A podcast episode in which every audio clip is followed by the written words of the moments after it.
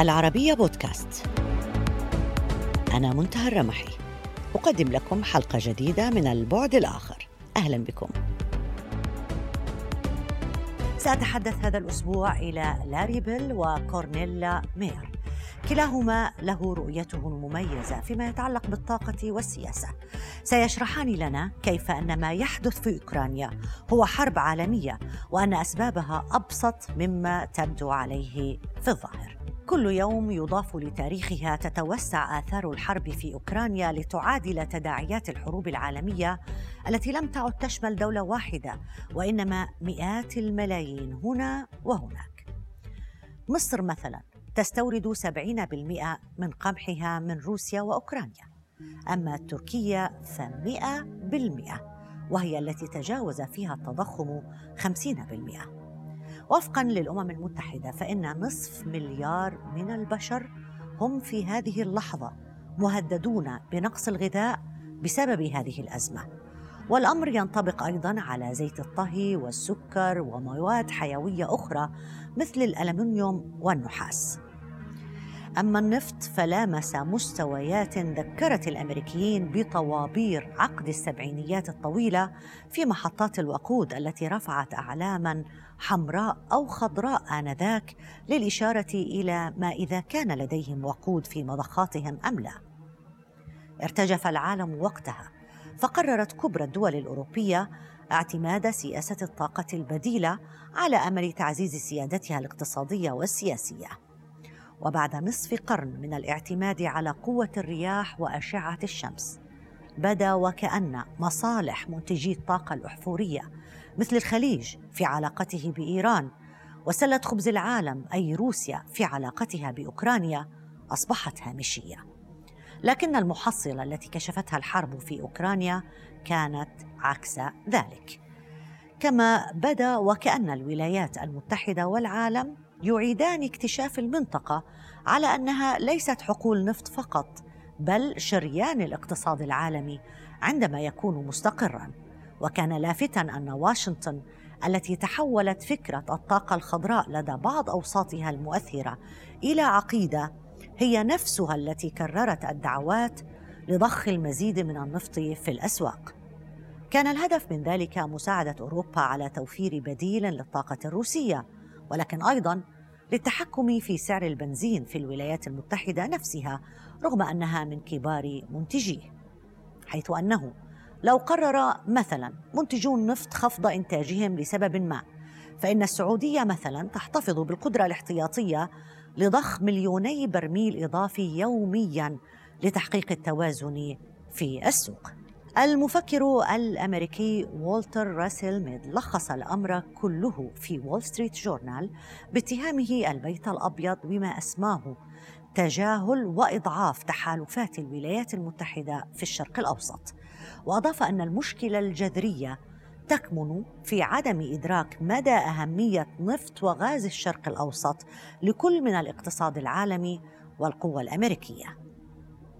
غير أن دعوة راسل ميد والكثير من المفكرين الغربيين إلى استعادة أسس العلاقة بين واشنطن ومن خلفها حلفاؤها الغربيون مع دول الخليج قد تتطلب قبل ذلك استعادة الثقة، على أمل أن يوافق حساب الحقل حساب البيدر هذه المرة. سأناقش هذا الملف من وجهة نظر أمريكية أولاً مع البروفيسور لاري بيل، المدير المؤسس لمركز ساساكاوا للهندسة الفضائية في جامعة هيوستن، والخبير الدولي في مجالي المناخ والطبيعة. أهلاً بك معنا بروفيسور لاري. شكراً جزيلاً، فأنا فخور بوجودي معكم في هذا البرنامج. أهلاً بك. أولاً دعنا نتفق الآن في نقص غذاء، تضخم، ارتفاع كبير في أسعار الطاقة، ارتفاع في سعر البنزين أو مشتقات النفط. هل آثار ما حدث في أوكرانيا حتى الآن يمكن وصفه بأنه يشبه آثار حرب عالمية؟ إنه وقت عصيب بالطبع، وهناك قوى متداخلة عدة، فلدينا أعتقد خطر كبير وخطر كبير من المناخ الذي أثر، وكذلك تأثير هذه الأزمة على قطاع النفط، وفي الوقت ذاته يشكل ضغطاً على أوروبا التي تعتمد على النفط الروسي في هذا الوقت الذي ربما سياساتنا النفطية هنا في الولايات المتحدة لا تساهم بأي شيء إيجابي في هذا الوضع. لذلك لدينا كثير من القضايا المتداخلة، وأعتقد أن كثير من الخطر كان فعلا لسوء حظ العالم بأسره. طيب، في مقالاتك الكثيرة التي قرأنا معظمها على موقع نيوز ماكس تحديدا، يعني أنحيت باللائمة في هذه الحرب على ما أسميته بالذنب الأخضر، وأيضا على إدارة الرئيس بايدن تحديدا. أولا حدد لي ما هو الذنب الأخضر من وجهة نظرك؟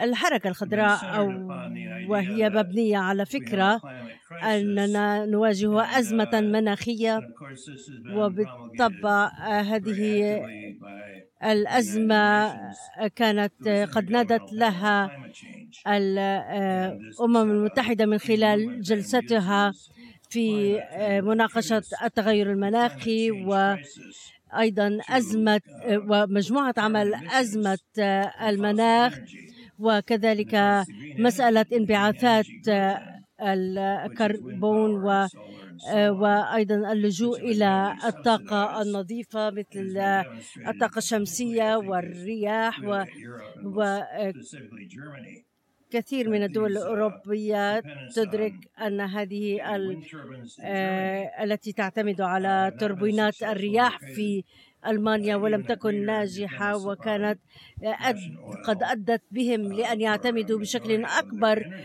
على النفط الروسي لطاقتهم، وبالتالي اقتصادهم تأثر كبيراً وارتفعت الأسعار.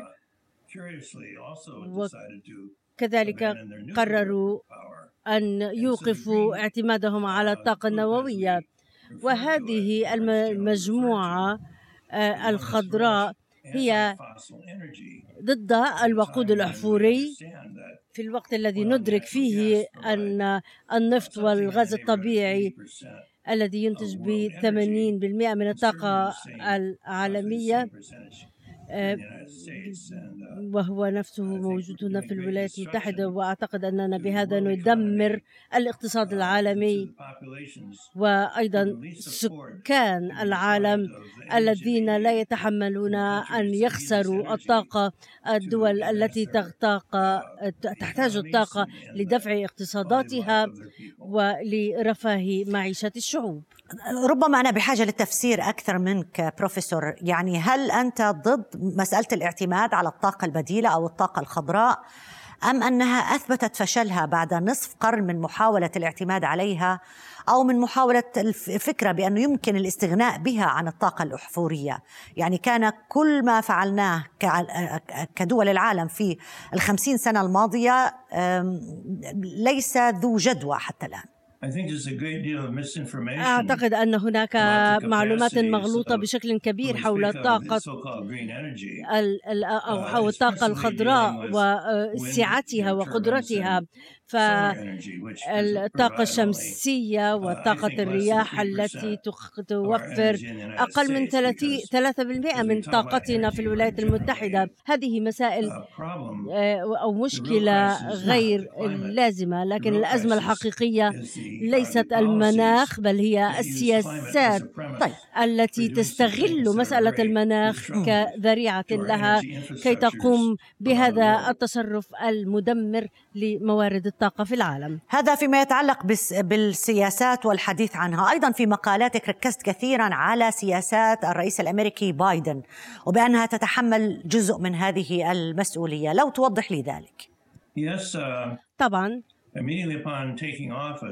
منذ توليه الرئاسة قام الرئيس بايدن بإغلاق مشروع خط أنابيب من كندا اسمه إكس إكس أول، وهو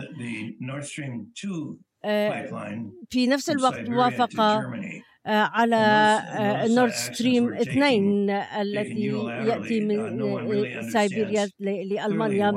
وبالتالي هذه التصرفات غريبة، وفي نفس الوقت هناك ضغط كبير على تحويل الطاقة الطاقة الخضراء التي تعني طاقة الرياح وطاقة الشمس.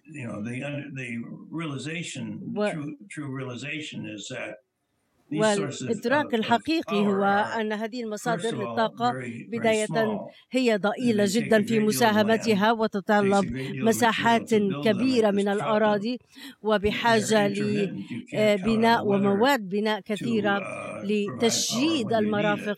وأيضا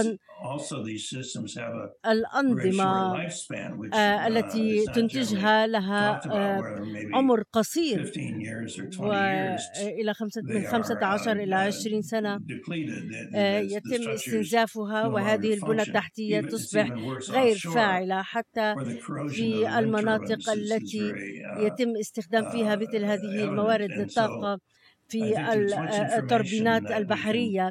أعتقد أن عمرها قصير، وبالتالي من من ثمانين بالمئة من الطاقة الهيدروكربونية التي نعيش بها في بلادكم وبلادنا وأن نحل محلها موارد أخرى.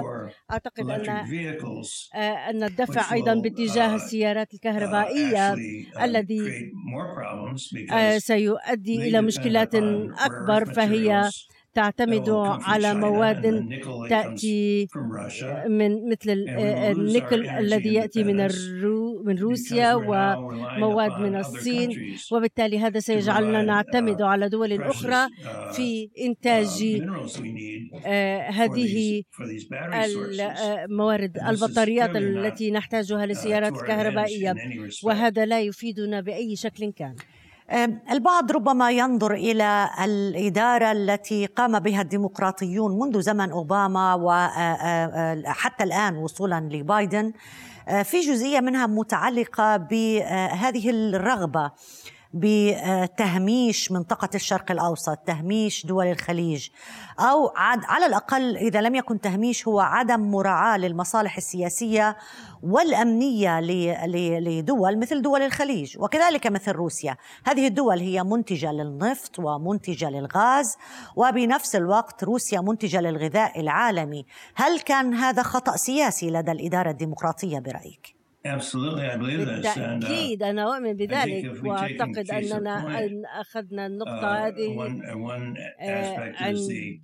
فهناك جانب فيها وهو أن الديمقراطيين ليس كلهم بل الأشد تطرفاً من بينهم يدفعون باتجاه استعادة ما يسمى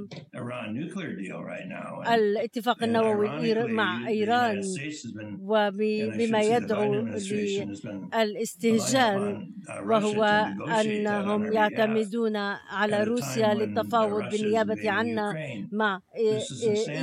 وروسيا تقوم بغزو أوكرانيا، وهذا محض الجنون ولا معقول. وبالتالي العقوبات على إيران، وهذا يسبب كل القضايا التي تعلمونها في اليمن ودول المنطقة. هذه الأموال ورفع الحظر الذي سيؤدي إلى إطلاق هذه الأموال، هذا يشكل تهديداً تهديداً لدول منطقة الشرق الأوسط الآمنة السلمية، وهذا مجال يبدو أنه مسألة حساسة. ونرى في نفس الوقت إدارة بايدن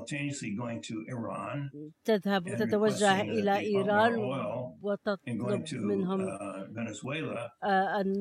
وقف النفط، وأيضا فنزويلا، اللتين ترأسهما أنظمة طاغية. وبالتالي الإمارات والسعودية لابد من من اللجوء إليهم أعتقد أن هذا أمر يدعو للاستهجان، فالطلب من الدول زيادة إنتاج الوقود الهيدروكربوني. هناك تناقض كبير في كل التصرفات. شكرا جزيلا لك بروفيسور لاري بيل، المدير المؤسس لمركز ساساكاوا الدولي للهندسة الفضائية في جامعة هيوستن، والخبير الدولي في مجالي المناخ والطبيعة. شكرا جزيلا لك على المشاركة معنا. بعد أن ناقشنا مع البروفيسور لاري بيل موضوع سياسات الطاقة الخضراء وأيضا تهميش مصالح الدول المنتجة للطاقة، أناقش الآن وجهة النظر الأوروبية وخاصة البريطانية مع كورنيلا ماير رئيس مجلس إدارة شركة إم آر إل. أهلا بك معنا سيدة كورنيلا. شكرا لكم. هل تتفقين معي على أن تداعيات الحرب في أوكرانيا تعادل آثار حرب عالمية حتى الآن؟ نعم بالتأكيد، يجب أن نكون حذرين خاصة عندما نكون في أوروبا، في القارة الأوروبية التي أنا فيها. تشعرين بذلك، فعندما تسقط القنابل على مقربة من الحدود البولندية تصبح الأمور صعبة جدا. فالناتو في بنده الخامس عندما تهجم يهجم على دولة فالكل يجب أن يدافع، فبالتالي بضعة كيلومترات وخطأ ضئيل بمكان وقوع القنبلة عندها سنقع في مأزق كبير. هذا في حال لو حصل ذلك، لكن أنا سألت عن التداعيات لهذه الحرب حتى الآن على المستوى الاقتصادي. رأينا الكثير من الدول بما فيها الولايات المتحدة الأمريكية تعاني من نقص الغذاء وتعاني من التضخم وارتفاع في أسعار الطاقة. الدول المنتجة للغذاء والطاقة مصالحها السياسية والأمنية أصب... أيضا أصبحت على المحك في السنوات الأخيرة. كيف يمكن تفسير هذه المفارقة؟ ما شهدناه في الولايات المتحدة هو أثر على التضخم وقلة الإنتاج. إذا أخذنا الإنتاج في النفط فإن أسعار النفط سترتفع وكذلك الغذاء. ما نشهده الآن هو أن الغذاء أصبح صعبا، لأن خمسة وعشرين أو ثمانية وعشرين بالمئة من صادرات الحبوب تأتي من روسيا وأوكرانيا، وخاصة في أوكرانيا هم بحاجة لزراعة الحبوب الآن، وإن لم يتم ذلك فإننا لن نحصل على إنتاج من الحبوب، وبالتالي هذا يأتي خمسين بالمئة من الحبوب تأتي من أوكرانيا، وبالتالي سيكون هناك تأخير، وبالتالي سيؤدي ذلك إلى مجاعة في الدول الأقل تقدما. صحيح. منذ بداية هذه الأزمة ومع ارتفاع أسعار الطاقة كانت هناك خطابات توجه لدول أوبك وأوبك بلس بأن تعمل على زيادة إنتاجها من النفط. البعض رأى بأنه هذا من باب إعادة أسس العلاقة ما بين الولايات المتحدة الأمريكية تحديدا والدول المنتجة للنفط، دول الخليج خصوصا. هل يمكن إعادة أسس العلاقة دون استعادة الثقة أولا؟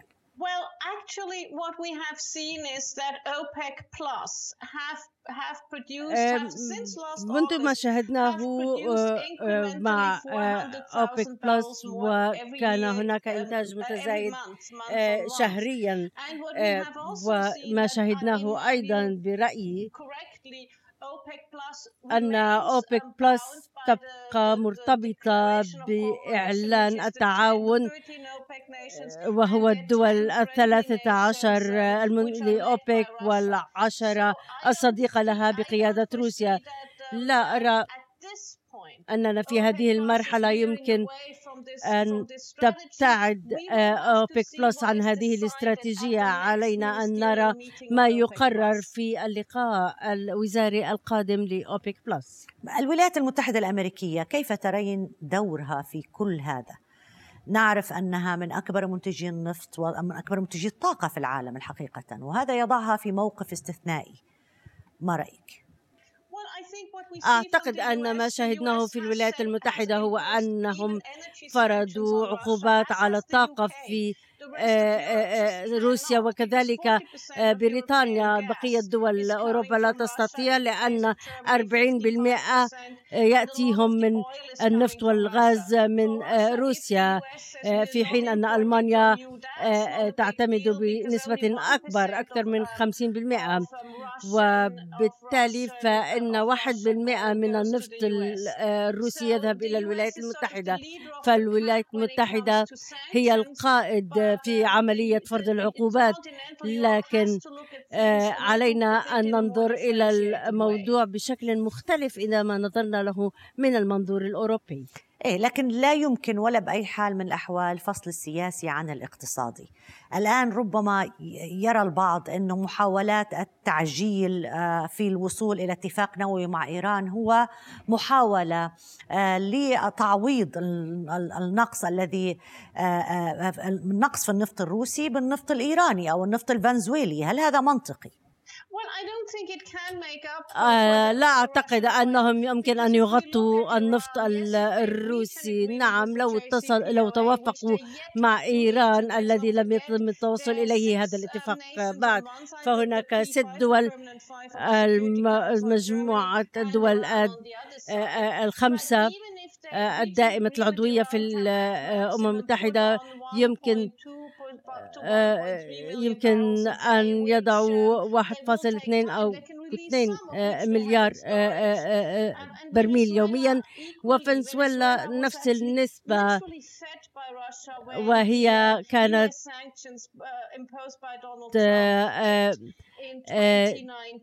تتغذى من النفط، تستفيد من الجانب الروسي. وبالتالي وقت ترامب تعرضوا لضغط كبير، لديهم مئتي ألف برميل في اليوم، ولأن شركة النفط الفنزويلية تعاني مشكلات كبيرة، وربما بالشهرين القادمين يمكن اثنين مليار برميل باليوم، وقد تصل فيما بعد إلى ثمانية، وهذا إذا كان هناك صادرات من النفط الروسي. طيب، في السنوات الأخيرة رأينا أن واشنطن ترى الشرق الأوسط كله على أنه منطقة هامشية، خاصة منذ رئاسة باراك أوباما وحتى إدارة الرئيس دونالد ترامب، واختصرت الحلول لمشكلات الشرق الأوسط بابتداء حلول أخرى منها التقليل من الأهمية الاستراتيجية لمنطقة الشأن الشرق الأوسط. هل بتصورك من شأن الحرب في أوكرانيا أن تدعم هذه المقاربة أم أن كلفتها مقدور عليها؟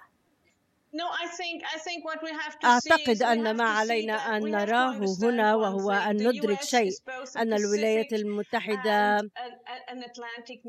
هي دولة في حلف الناتو وتطل على المحيط الهادئ والأطلسي، وهي تركز على هاتين المنطقتين، فأعادت أنظارها بعيدا عن الشرق الأوسط نحو تلك المنطقة. و إن كان لدينا صادرات نفط أساسية والثاني والثالث، إن حاولنا إخراجهم من المنظومة العالمية هذا سيكون له تبعات على الاقتصاد العالمي. صحيح، ولكن هذه الأزمة أثبتت أن منطقة الشرق الأوسط لا يمكن الاستغناء عنها أو لا يمكن تهميشها.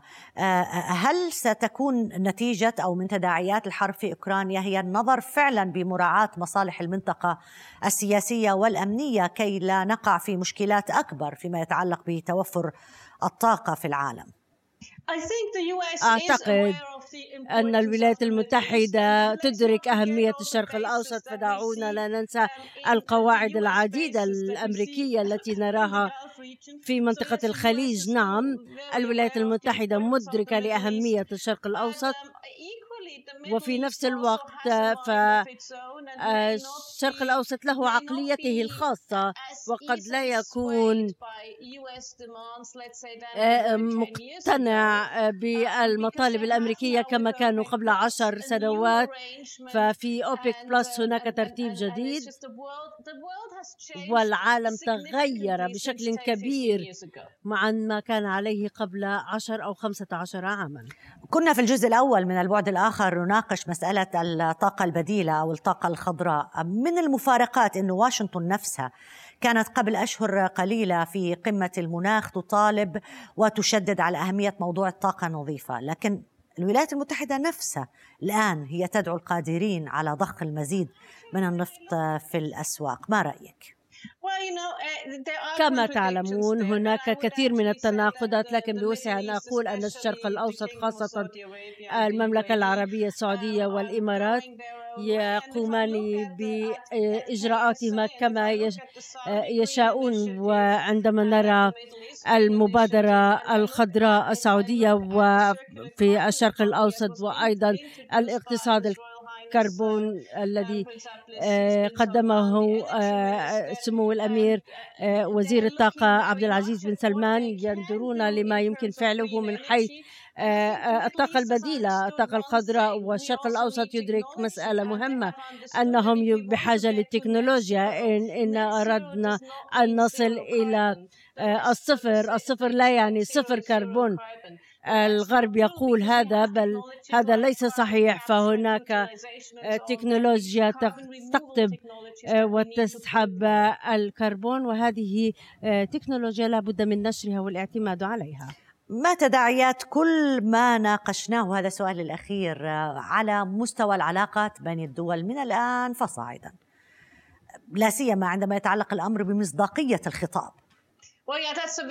هذا أمر مهم جدا، وآمل وكنت آمل قبل الحرب الأوكرانية التي تورط فيها الجميع قبل الحرب، وآمل أننا عندما نكون نتحدث عن الانتقال في الطاقة يجب أن نكون حذرين في التخاطب فيما بيننا وأن نكون واضحين ومباشرين وأن نبدأ بالإصغاء لبعضنا بعضا، وخاصة كما قلت عن المبادرة الخضراء كمصدر في الإمارات و وأيضا الاقتصاد الكربوني.